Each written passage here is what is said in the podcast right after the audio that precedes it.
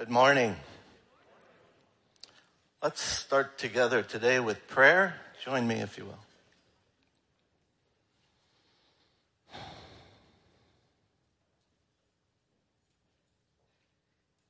God, I thank you so much today for the family of God, for the chance to be together with people we love.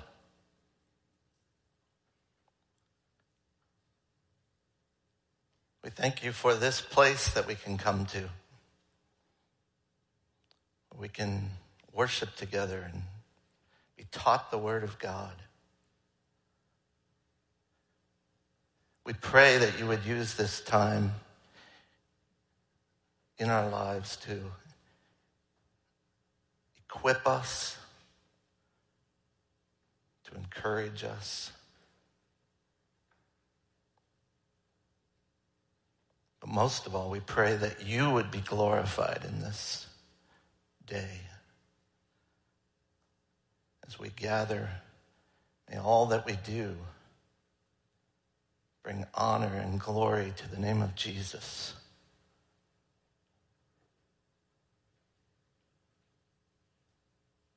We ask it in his precious name. Amen. Heaven on earth. What does that mean to you? Switzerland is the self-proclaimed location of heaven on earth because of its natural beauty and quality of life. There are songs by that title, restaurants even, books, a beauty salon. To some, heaven on earth might mean what you experience when you bite into a good piece of chocolate. Many of us can think of mission trips, events, or services that we've been a part of that for us were taste of heaven. I actually thought of the idea for this sermon just over a month ago, when I heard Pastor Gibb right up here describing the experience of being a part of the Royal Family Kids Camp ministry team.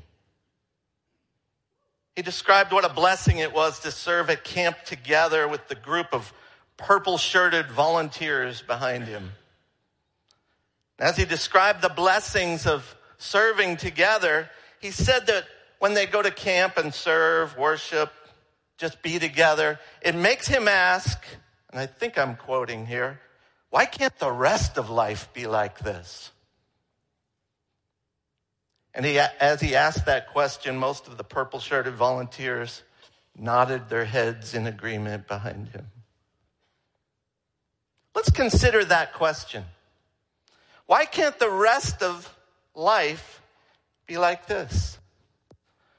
It sounds like we're assuming that it can't. Or is a better question, how can the rest of life be more like heaven? In the Lord's Prayer, Jesus prayed these memorable words, "Thy kingdom come, thy will be done on earth as it is in heaven." In Mark 1:15, Jesus says, "The time is fulfilled and the kingdom of God is at hand." Most of you will remember just a couple of weeks ago, Dave Shoemaker in his sermon from Ephesians 2 touched on the subject of the kingdom of God. And more specifically, how there is a present and a future aspect to the kingdom of God. As Dave put it, the now and the not yet. This understanding of the kingdom of God says that there are aspects of the kingdom of God that we can experience right now on earth, and other aspects that we will experience later, or maybe just more fully when we get to heaven. You might even think of it like you think about spring in Michigan. On March 20th, 2023, it will be publicly proclaimed that spring has begun in Michigan. At that point, you could rightly say that spring is now.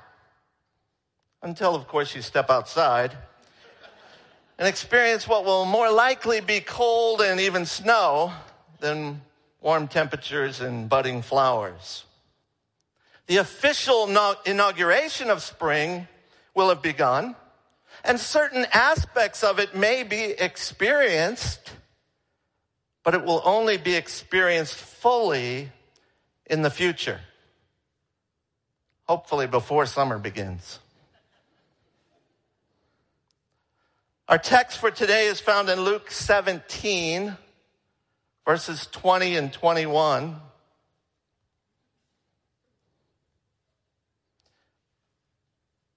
Jesus says, being asked by the Pharisees when the kingdom of God would come, he answered them, the kingdom of God is not coming in ways that can be observed, nor will they say, look, here it is, or there, for behold, the kingdom of God is in the midst of you. So the question we want to answer today is, what does it mean that the kingdom of God is in the midst of us? What does it mean that the kingdom of God is now? I want to suggest 5 implications of what it means for us as believers that the kingdom of God is now. Now, let me be very clear. This is a topical sermon that doesn't have any exhaustive list at all. My 5 are just 5 that I see as significant for us as believers. Here they are. Number 1. We are the physical manifestation of Christ to the world. Number 2, our worldview is diametrically opposed to the worldview of unbelievers. Number 3, we have access to the power of the Holy Spirit for righteous living and ministry. Number 4, the family of God is our most important family. And number 5, worship on earth is a picture of heavenly worship before the throne. So diving in, number 1, we are the physical manifestation of Christ, the body of Christ, to the world. In the year 1630, John Winthrop preached a sermon on the deck of his ship, the Arbella, to a small group of pilgrims off the coast of Massachusetts, challenging them about what lay before them in this new country. Here's a snippet of what he said. For we must consider that we shall be as a city upon a hill. The eyes of all people are upon us, so that if we shall deal falsely with our God in this work we have undertaken, and so cause him to withdraw his present help from us, we shall be made a story and a byword through the world.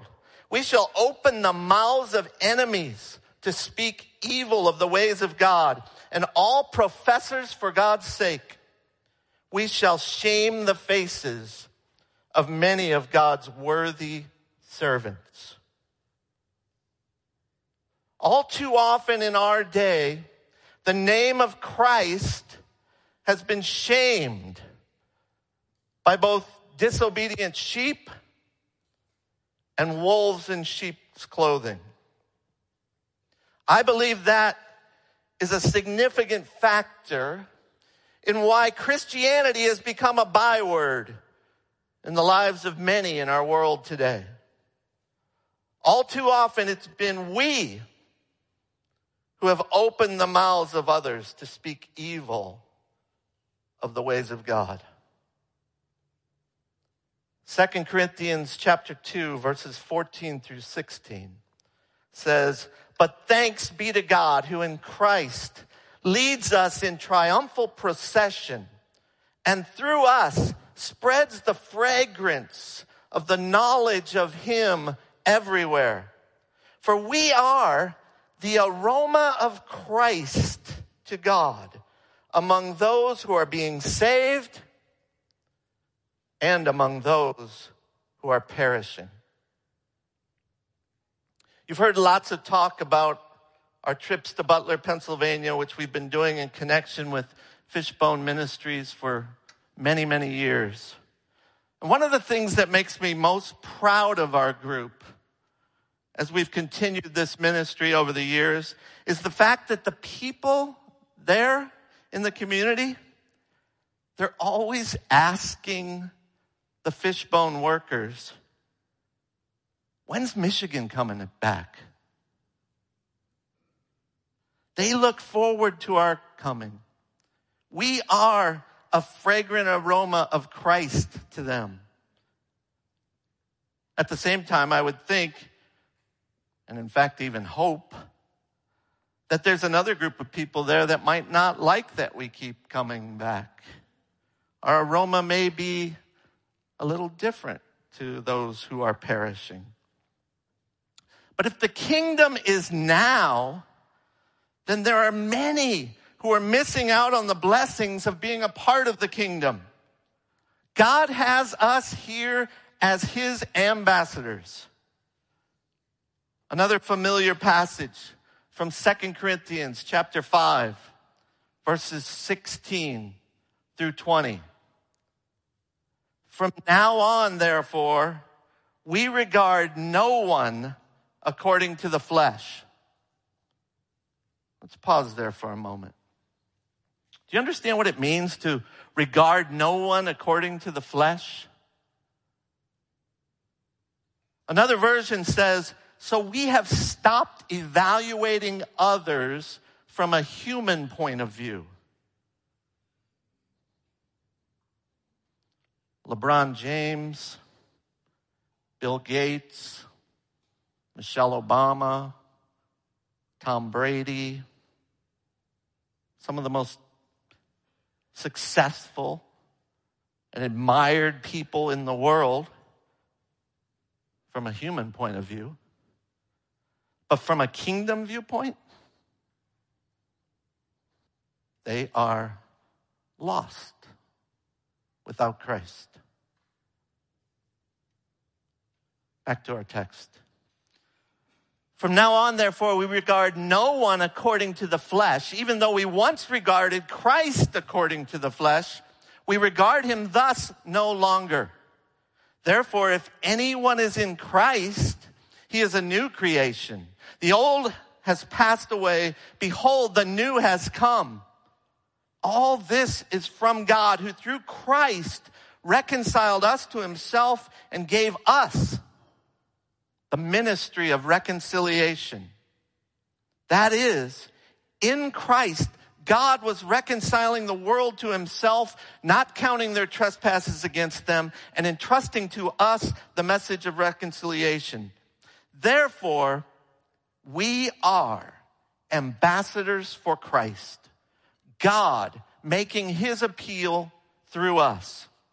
We implore you on behalf of Christ, be reconciled to God." The last line of the song, I don't know if you're familiar with it, "Oh Come to the Altar" by Elevation Worship, is gripping to me. "Bear your cross as you wait for the crown. Tell the world of the treasure you found.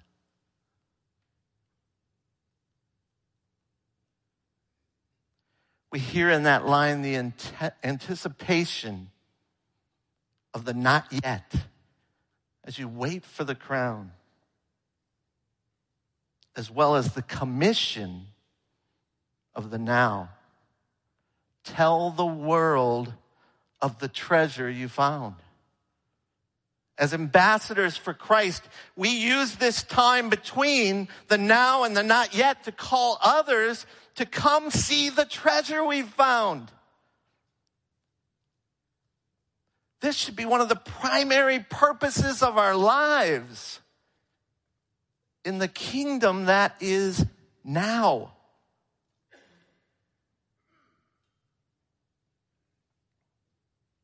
A second implication of the kingdom is now is that our worldview is diametrically opposed to the worldview of unbelievers. Jesus told us to seek first the kingdom of God. Just this month, renowned author Frederick Buechner went to see Jesus face to face. He may have summed up this worldview difference best when he said this: if the world is sane, then Jesus is mad as a hatter, and the Last Supper is the mad tea party. The world says, mind your own business, and Jesus says, there's no such thing as your own business. The world says, follow the wisest course and be a success. And Jesus says, follow me and be crucified. The world says, drive carefully. The life you save may be your own. Jesus says, whoever would save his life will lose it. And whoever loses his life for my sake will find it. The world says, get. And Jesus says, give. In terms of the world's sanity, Jesus is crazy as a coot. And anybody who thinks he can follow him without being a little crazy too is laboring less under a cross than under a delusion. In Matthew 13, in the parable of the wheat and the tares, or the weeds, Jesus teaches that the kingdom of heaven exists alongside the sons of the devil during this age. Verse 30 says, let both grow together until the harvest. And at harvest time, I will tell the reapers, gather the weeds first and bind them in bundles to be burned, but gather the wheat into my barn. In the now, the two kingdoms of God and that of the devil exist side by side. That means frustration and even persecution at times. But in the not yet, there's victory and judgment. Abortion, sexuality, identity, marriage, recreational drug use. These are some of the hot button issues that starkly divide the kingdom of God and the kingdom of this world. As believers, we're not called to rejoice in or overemphasize that division, but we are called to hold firmly to what God teaches in his word and to do our best to winsomely communicate eternal truth to a world that will likely not want to hear what we have to say.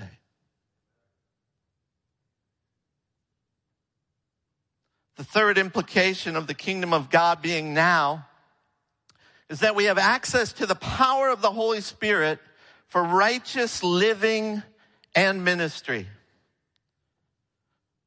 Too often believers fail to access the incredible power that is available to them through the ministry of the Holy Spirit in us. In Luke chapter 10, verses 8 and 9, Jesus makes it clear that a sign of the kingdom coming is that people will be healed in Jesus' name. It says, whenever you enter a town and they receive you, eat what is set before you, heal the sick in it, and say to them, The kingdom of God has come near to you. It's very possible that some in this room get very uncomfortable when I start talking about healing ministry. So let me be clear. I believe that God still heals today through the power of the Holy Spirit and answered prayer.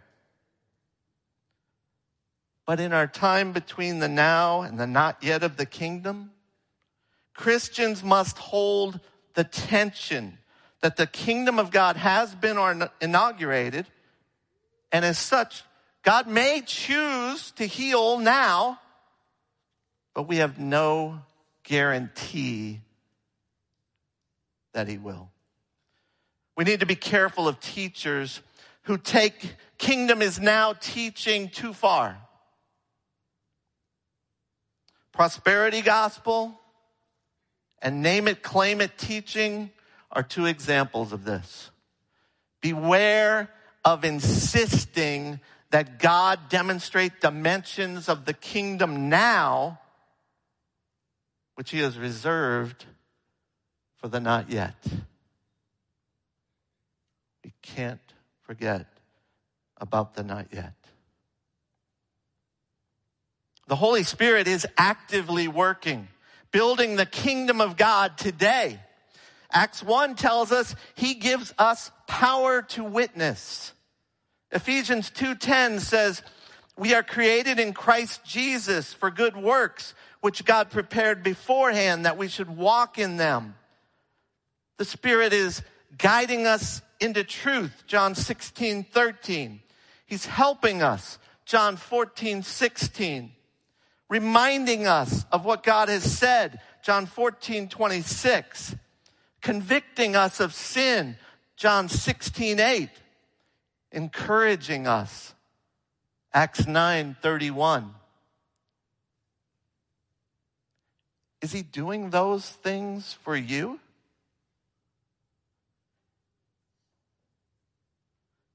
If not, it's likely because you are not accessing the greatest gift that God has given you. His Spirit. Or worse yet, I'd remind you that only true believers have the gift of the Spirit. Acts 2:38, Peter said to them, repent and be baptized, and every one of you in the name of Jesus Christ for the forgiveness of your sins, and you will receive the gift of the Holy Spirit. If you've never received the gift of the Holy Spirit by faith,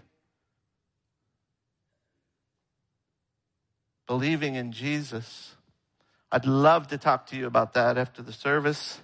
I'll be up front. Please come talk to me. But I want to finish up with a couple of quick points, the last two.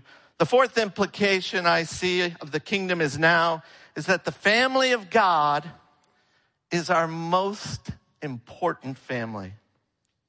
You know, many of us come from great families, which we adore, and where most, if not all, of the members are believers.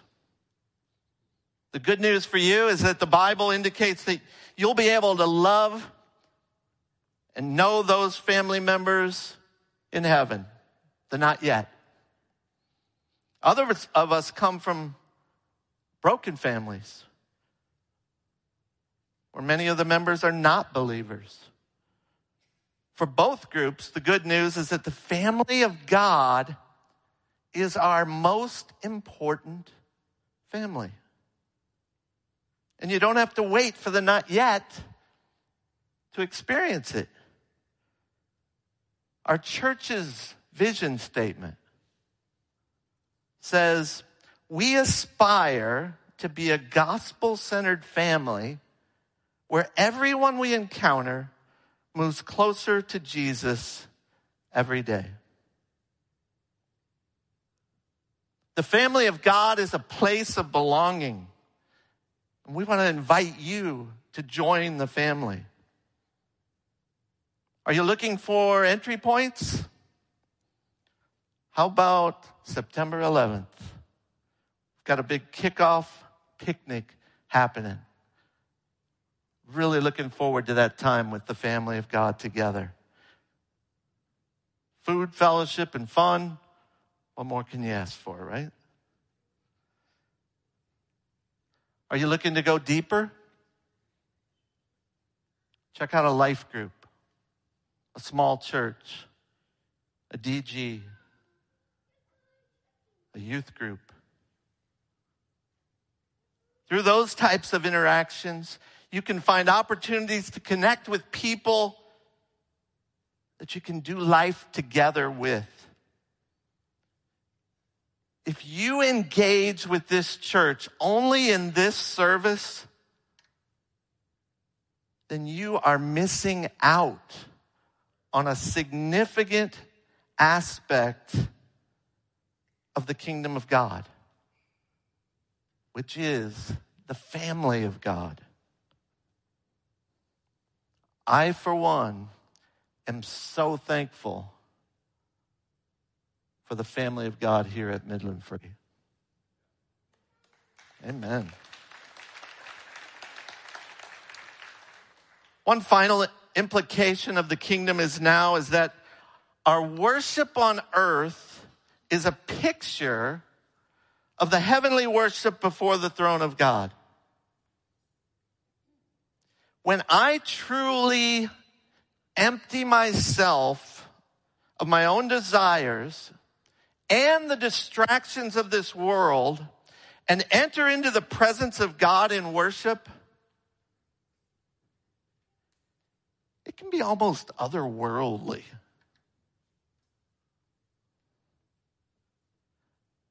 At the risk of sounding holier than thou, I would challenge you that if you can't relate to that, then maybe there's another level of worship that you have not discovered and that God wants you to discover here in the now.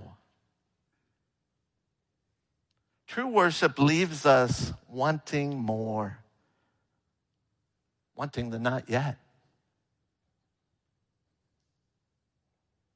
As C.S. Lewis said, if I find in myself desires which nothing in this world can satisfy,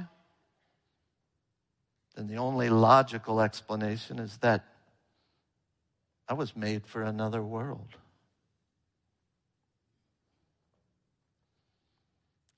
All right, let's wrap it up here. How many of you, by show of hands, have heard of Veruca Salt? Raise your hands if you know who Veruca Salt is. Veruca Salt. Not that many. You'll remember in a second. Veruca Salt was one of the characters from the movie Willy Wonka and the Chocolate Factory with Gene Wilder. By the way, a much better movie than Charlie and the Chocolate Factory with Johnny Depp. In the original movie, Veruca wanted a golden goose that laid golden eggs. She sang a song in the movie. What was it titled? Anybody? I Want It Now. There are aspects of the kingdom of God that are still in the not yet.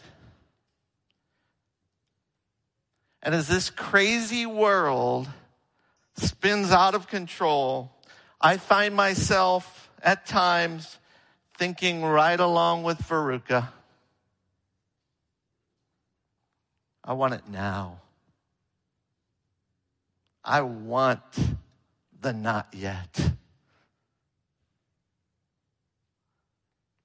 But I remind myself, and each of you today, that Christ's kingdom impacts every area of living and is meant for life right now. We close with this quote from John Piper. He says, "The kingdom really has arrived. Unprecedented fulfillments of God's purposes are in the offing. The King has come. The King has dealt with sin once for all in the sacrifice of himself. The King sits at the Father's right hand and reigns now until all his enemies are under his feet. The King's righteousness is now already ours by faith. The King's Spirit is now already dwelling in us. The King's holiness is now already being produced in us. The King's joy and peace have now already been given to us. The King's victory over Satan is now already ours as we use the sword of the Spirit, the Word of God. The King's power to witness is now already available to us. And the King's gifts, the gifts of his Spirit, are now already available for ministry. Join with me in prayer. Father God, I thank you for the kingdom that is now. That we serve the King of Kings and Lord of Lords. And Lord, though we live in a world that is just diametrically opposed to our kingdom's worldview, I thank you that despite that, you've given us so many ways that we can experience the kingdom right now. But we know that you have also given us responsibilities in that kingdom. And we pray that even as we leave this place today, we would go out with the mindset of ambassadors for Christ. Help us, Lord, to represent you well in this world. Give us courage, boldness, wisdom to speak truth.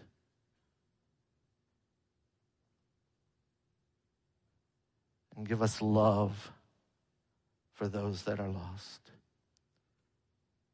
We pray in Jesus' name. Amen.